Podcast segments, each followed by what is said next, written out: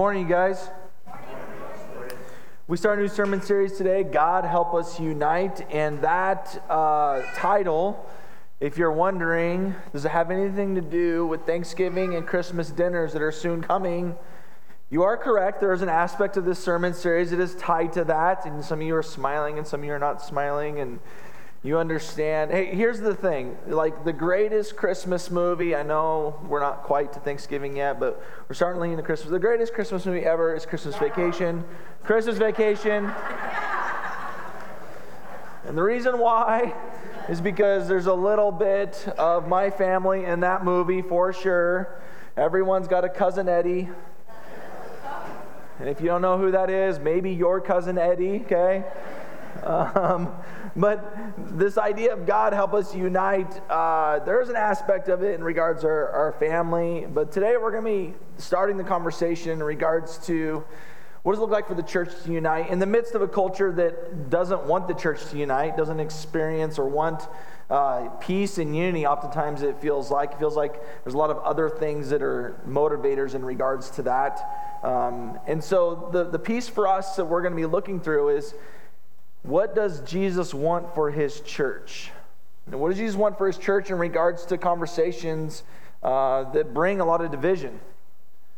Uh, the LGBTQ community brings division in the midst of the church, oftentimes. Uh, women's roles in the church often bring division. The topic of abortion often brings division in the church. All these things that at times, for me, I don't know if you can if you relate to this, but for me, when I start looking at all the different things that often bring division of the church, there's a sense of emotional, overwhelming piece that kind of sometimes takes in as a pastor.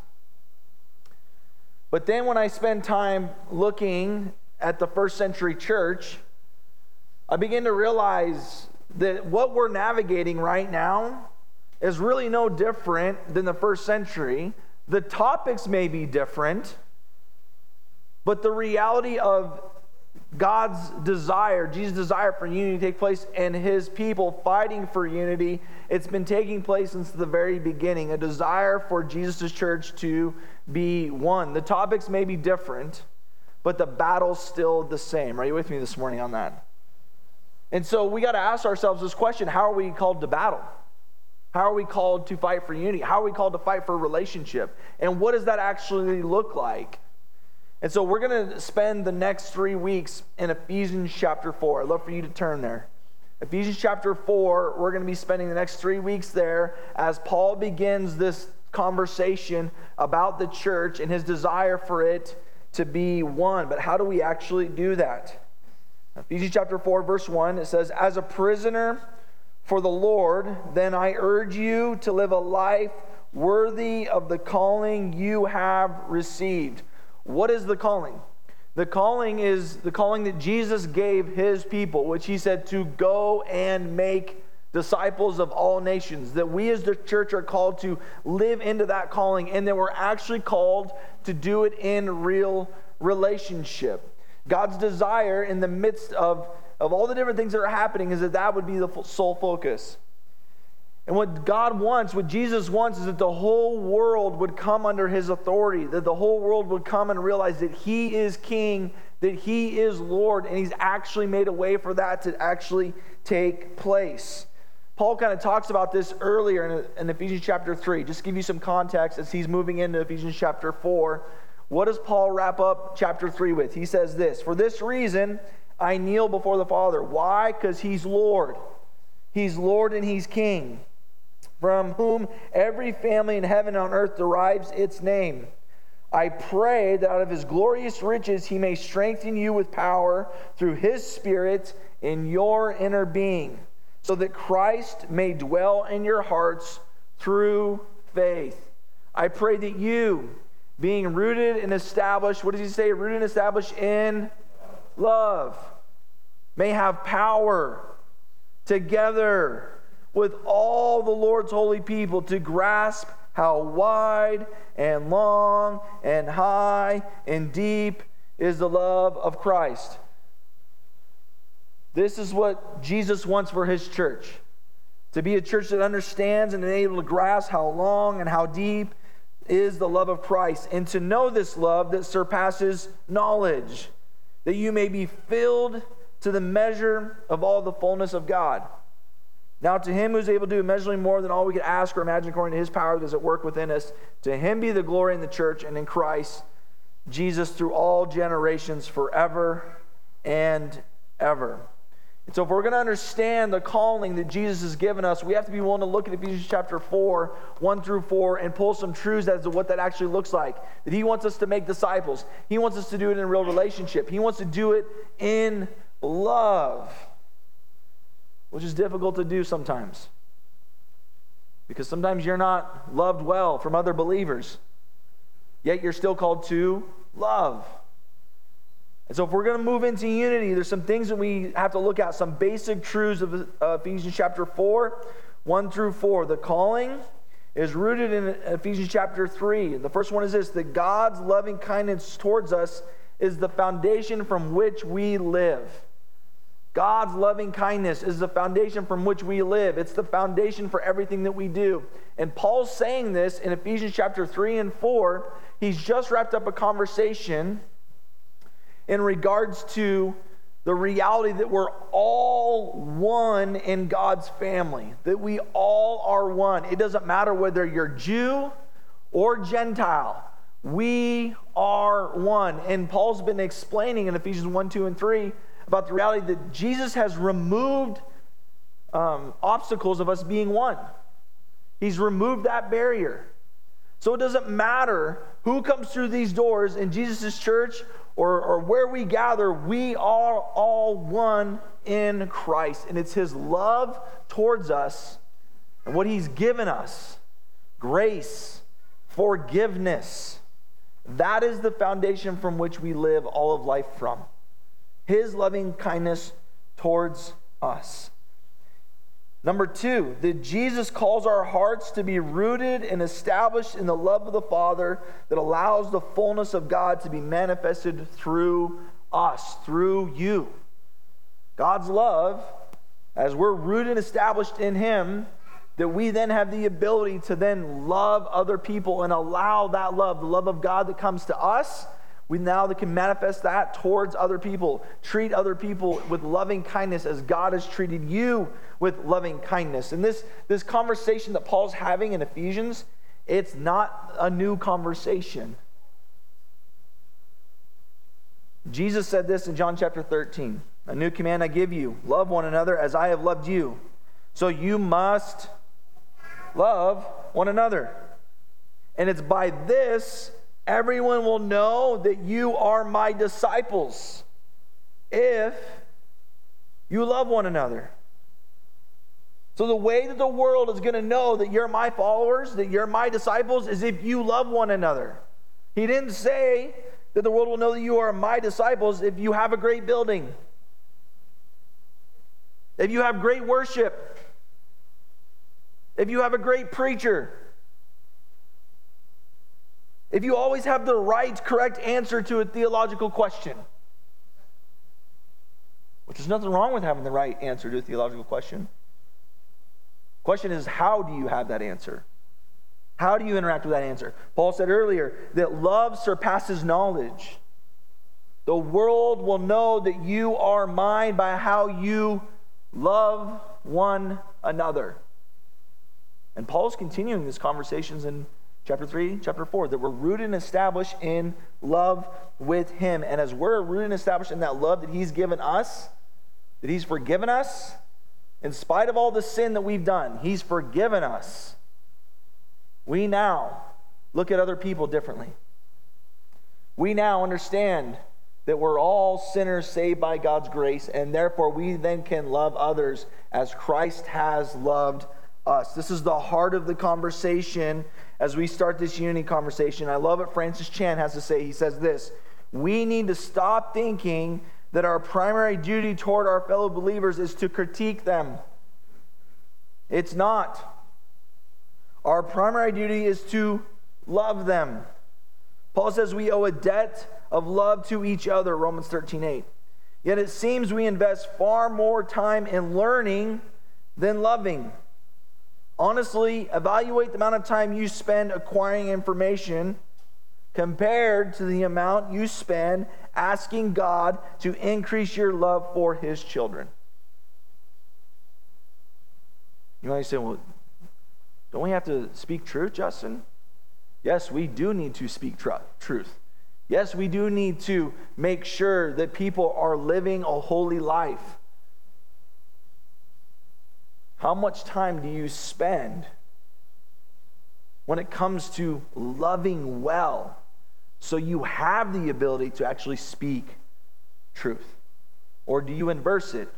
I spend so much time speaking truth, but I don't I haven't learned how to actually love well. Those things go together, but what time do you how much time do you spend on those two things that oftentimes feel like maybe they're in conflict with one another? What Francis Chan is saying is we need to be spending more time loving and asking, how can I love in this situation? Have I loved in the past? Am I choosing to love well in this moment? The third piece of this basic truth of Ephesians 4 is not only that God's loving kindness towards us is the firm foundation from which we live, that Jesus calls our hearts to be rooted and established in the love of the Father, but number three, we are called to guard the unity of the church. We are called to guard the unity of the church. I just want to read the rest of Ephesians 4 to you this morning. Be completely humble and gentle. Be patient, bearing with one another in love. Make every effort to keep the unity of the Spirit through the bond of peace. There is one body and one Spirit. Just as you were called to one hope when you were called, one Lord, one fat, one faith, one baptism one God and Father of all, who is over all and through all and in all. Again, this message of Paul that we're called to be a people who are root, firmly rooted in love because we received love, therefore we're going to love one another. Then he then says, out of that love, we're to fight for unity. We're called to fight as one. It's not a new message. Jesus in John chapter 17 this is his last prayer on earth. He has just gotten done praying for his 12 disciples. And now he turns his attention to another group of people. He says, My prayer is not for them alone. I pray also for those who will believe in me through their message. Who is Jesus praying for? Us. He's praying for you that all that would believe through the disciples' message 2,000 years later, this prayer continues on over you, over us as Jesus' church. That all of them may be one. Father, just as you are in me and I am in you, may they also be in us, so that the world may believe that you have sent me. I have given them the glory you gave me, that they may be one as we are one, I and them, you and me, so they may be brought to complete unity. Then the world will know that you have sent me and have loved them, even as you have loved me. Jesus continues this idea, this prayer, or starts this conversation, I should say. He doesn't continue. He starts the conversation of as we are one with the Father, Son, and the Holy Spirit, then we are called to be one. And then as we are one with Him and one with one another, it is in that moment how the world is going to be reached through unity. Through unity.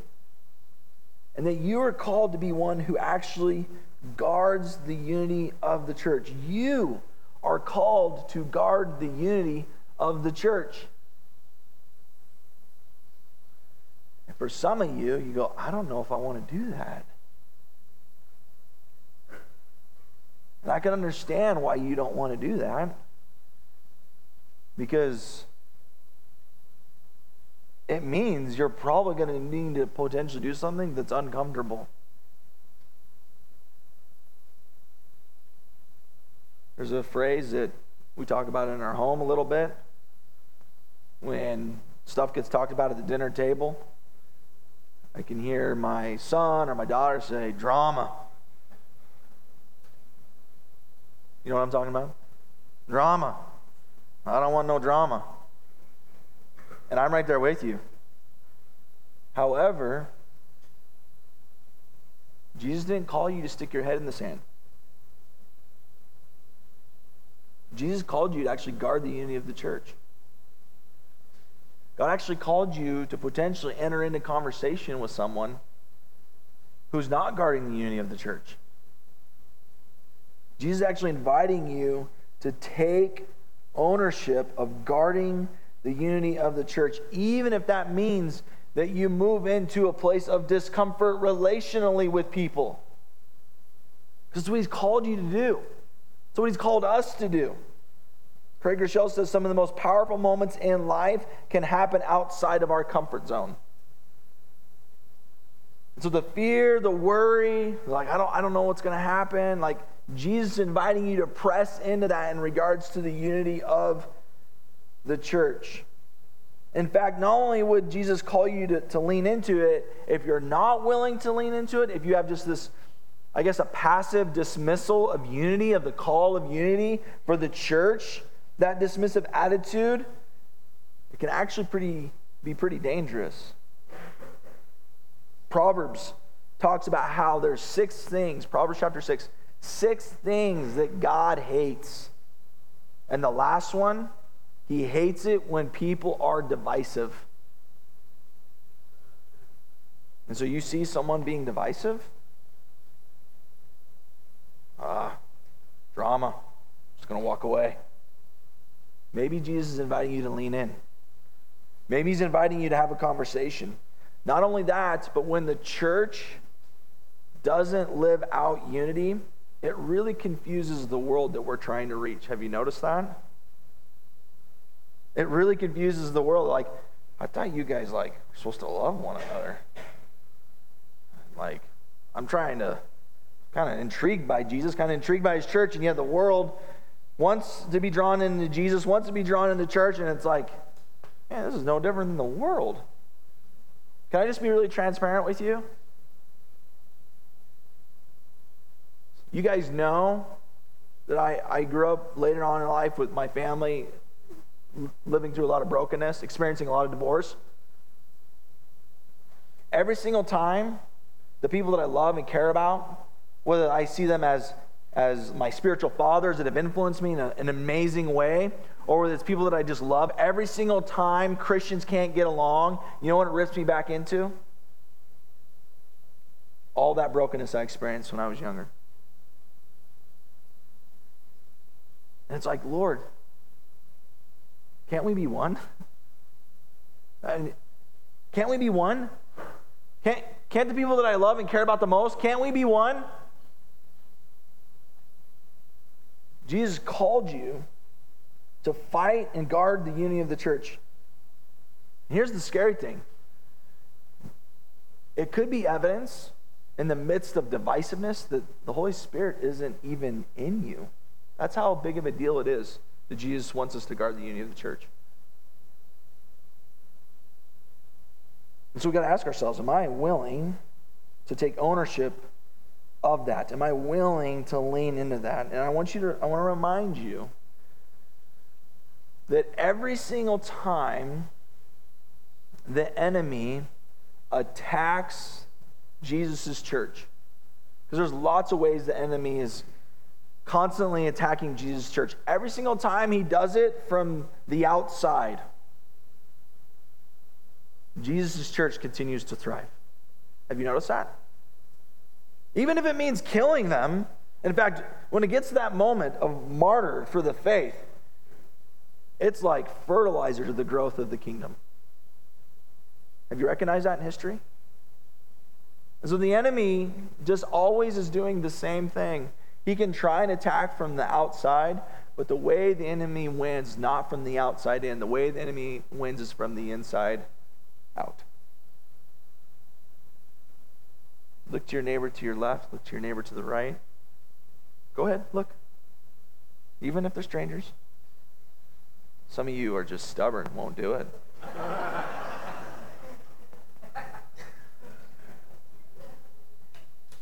the way the enemy wins is in between us. It's in between us. He's inviting you to guard the unity to guard it against lies, gossip, slander. I just want to use this analogy.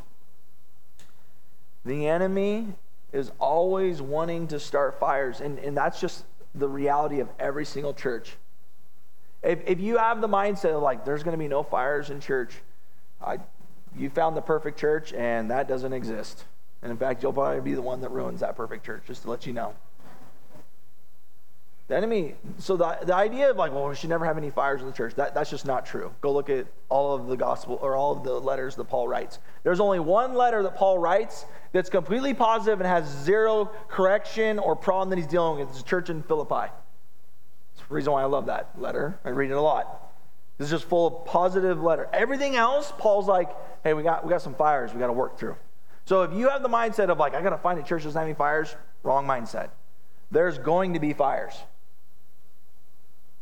The mindset you should have is how can I help contribute to those fires from becoming really big fires?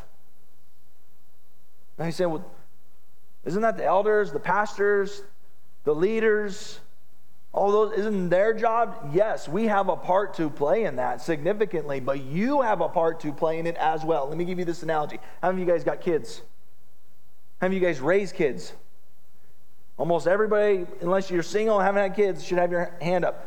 Do you guys remember teaching them how to cook? You might say, well, my kids aren't old enough. It's coming. When you taught them how to cook, did you go, hey, uh, you want macaroni and cheese? Just go in there and cook it. You didn't do that, did you? You walked in and you said, hey, if you're not careful, you're going to start a fire. And you walked beside them, I'm hoping, modeling, modeling, modeling, working together. And then you took a step back and just watched them do it. And then you said, All right, don't light, light the house on fire, right? And did they sometimes make, make mistakes? 100%. I came home one day, working all day, kids home this summer. Guess what was on? Stove. On low. But it was on. Now, would your kids and would my kids look at seeing that it's on low and would we say, ah, just wait till mom and dad gets home? No. None of us would do that, right? All the teenagers are laughing because you're like, man, I totally left it on one time and I turned it off before mom and dad got home and I didn't say anything to mom and dad. I just like, right? Didn't want to get caught with the fire stove on. Right? None of us would do that. Have you seen those videos where something's on fire and they make it worse in the house? People don't go, ah, let's just wait, wait for mom and dad to get home. None of us would do that. None of us would expect our kids to do that. Are we all God's family? Do we all need each other? You see a fire? Well, it's just a little fire. It's just a little fire. It'll be okay. Drapes are just barely on fire. It's okay. Guard the unity of the church. You're worried about a conversation? You're worried about certain things? Lean in. Lean in. This is your call to lean in as Jesus' church, to have conversations, even though they may be difficult. How do I do that? The fruit of a unifying spirit is found in Ephesians 4. As a prisoner of the Lord, I urge you to live a life worthy of the calling you received be completely humble and what's the next word? Gentle. What is humility? It's the having a humble opinion of oneself, a deep sense of one's moral littleness. I love that. Well, I've I've overcome addiction. I've I haven't really wrestled with that sin anymore, what, name your list, whatever your list is. At the end of the day, you are a sinner saved by grace. I am rooted in the love that Jesus has given me, and I am called to love one another. And so I can't look at anybody else, my brother or my sister, and have the ability to look at them with pride. Because I'm broken just like they are. Are you with me this morning? Humility. All we, we do in life is, is in humility. Why? Because of what Jesus has done for me. Humility. Well, they sin different than I do. Humility. Modesty, humility, lowliness of mind. You already know this. What's the opposite of humility? Pride. It's the very root where the enemy, Satan, was cast from heaven. Pride. That I deserve that I'm better than, that God's holding out on me. It's the same lie in Genesis chapter 2 pride. Paul says we're called to be a people that are humble. John Piper says it this way Humility serves, humility gets down low and lifts others up. Humility looks to the needs of others and gives time and effort to help those in need. Jesus took the form of a servant, humbled himself, even to the point of death. The Son of Man came not to be served, but to serve, and to give his life as a ransom for many. Humility measures everything it does by whether it serves the good of other people. Am I feeding my ego? Or am I feeding the faith of others? And guess what? Sometimes in church, we can get really good at serving others, but our heart is actually really driven by our ego. Which one is it? What is the fruit that Jesus wants to see in our lives? It's at the end of the day, it's humility serves. So, humility, the other one is gentleness. What is gentleness? Gentleness, mildness, meekness, strength under control. What is the opposite of gentleness? It's being harsh being harsh. Paul, calls these things opposites of humility and gentleness. It's, he actually calls them later on in the New Testament the works of the flesh. Humility leads to empathy. And empathy actually leads to gentleness. Why? Because in my humility, I understand who I really am, and I have no ability to judge anybody else. And instead, I can actually empathize. Empathize, which then allows me to then be gentle. Humility, gentleness.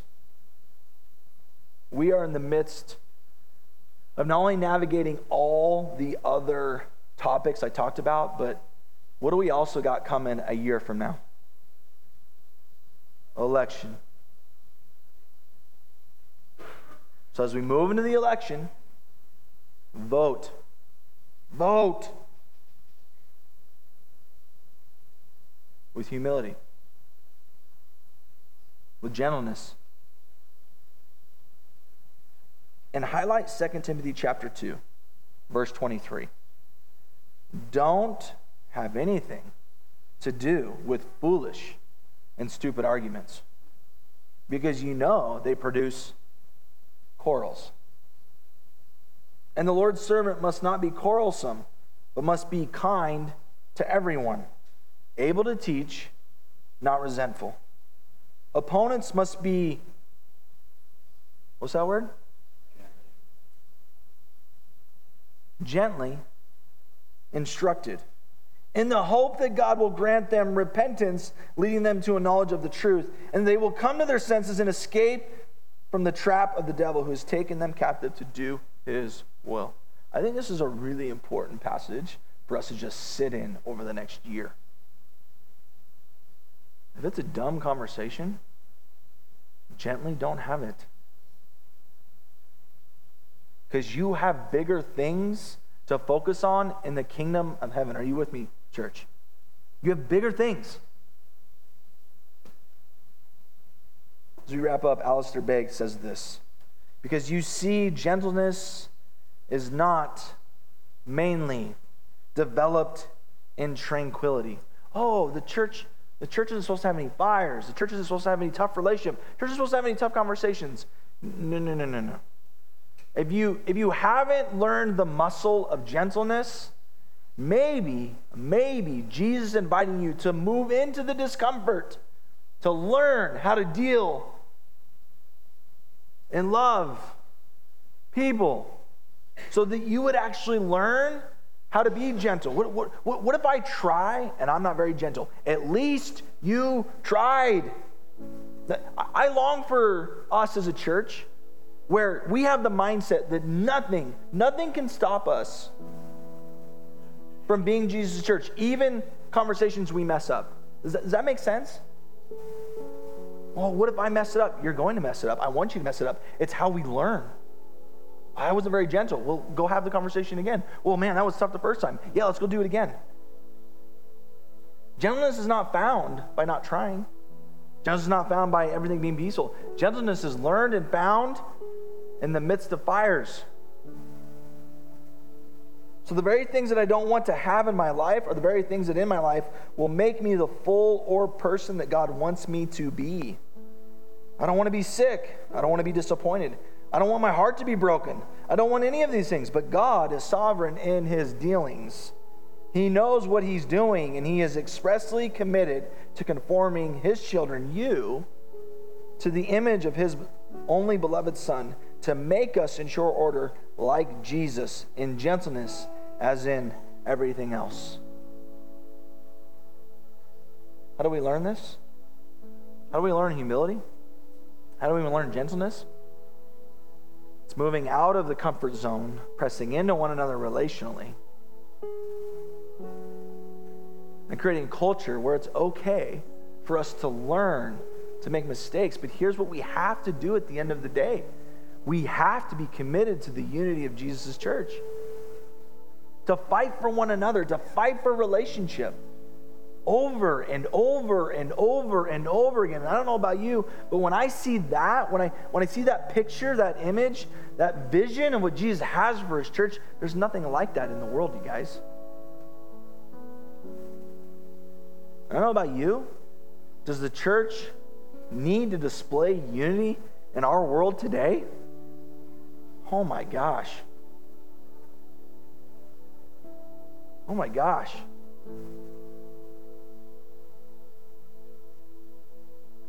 If we're going to do that, it's going to have to come down to Jesus being Lord over it all.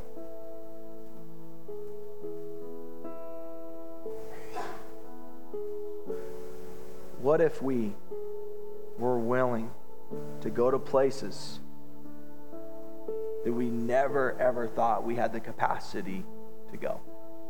Well, that conversation, I've never had a conversation like that before. Yeah?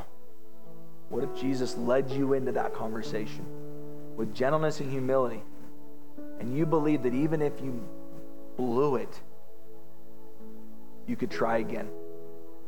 And that Jesus' church would be patient and humble with you again. That's what Jesus is calling us to be. Those types of people. And so as we get to this time of communion. as we reflect on today, whether you have been following Jesus for a long time or you've never made a commitment to following Jesus, this all falls on Jesus' lordship over your life. And be reminded of the gospel that God saved you from your sin, from your sins every single day. And it's our allegiance to Him that makes life work it's our allegiance to Him that allows us to get wholeness.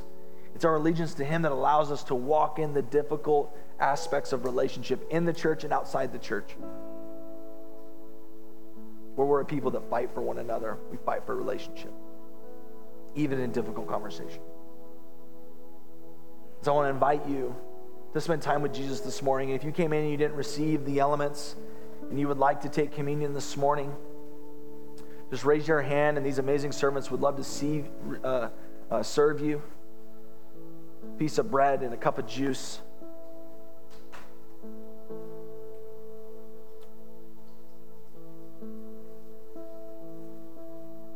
If you just want to patiently leave your hand up, I know that Diane would love to get to everybody. Well, let's spend some time with the Lord this morning. And let's see what He has for us as we talk to Him, but also as He speaks to us. Let's pray.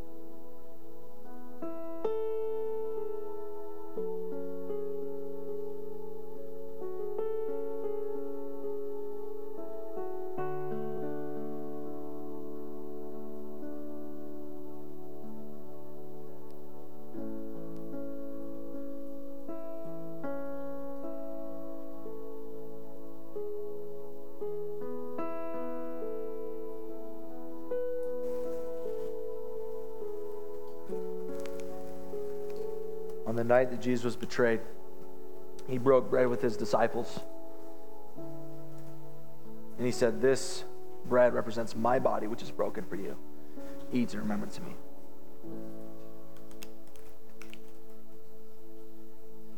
Then he raised a cup of wine and he blessed it. He said, This represents my blood, which is spilled for you. Drink in remembrance of me. Let's pray.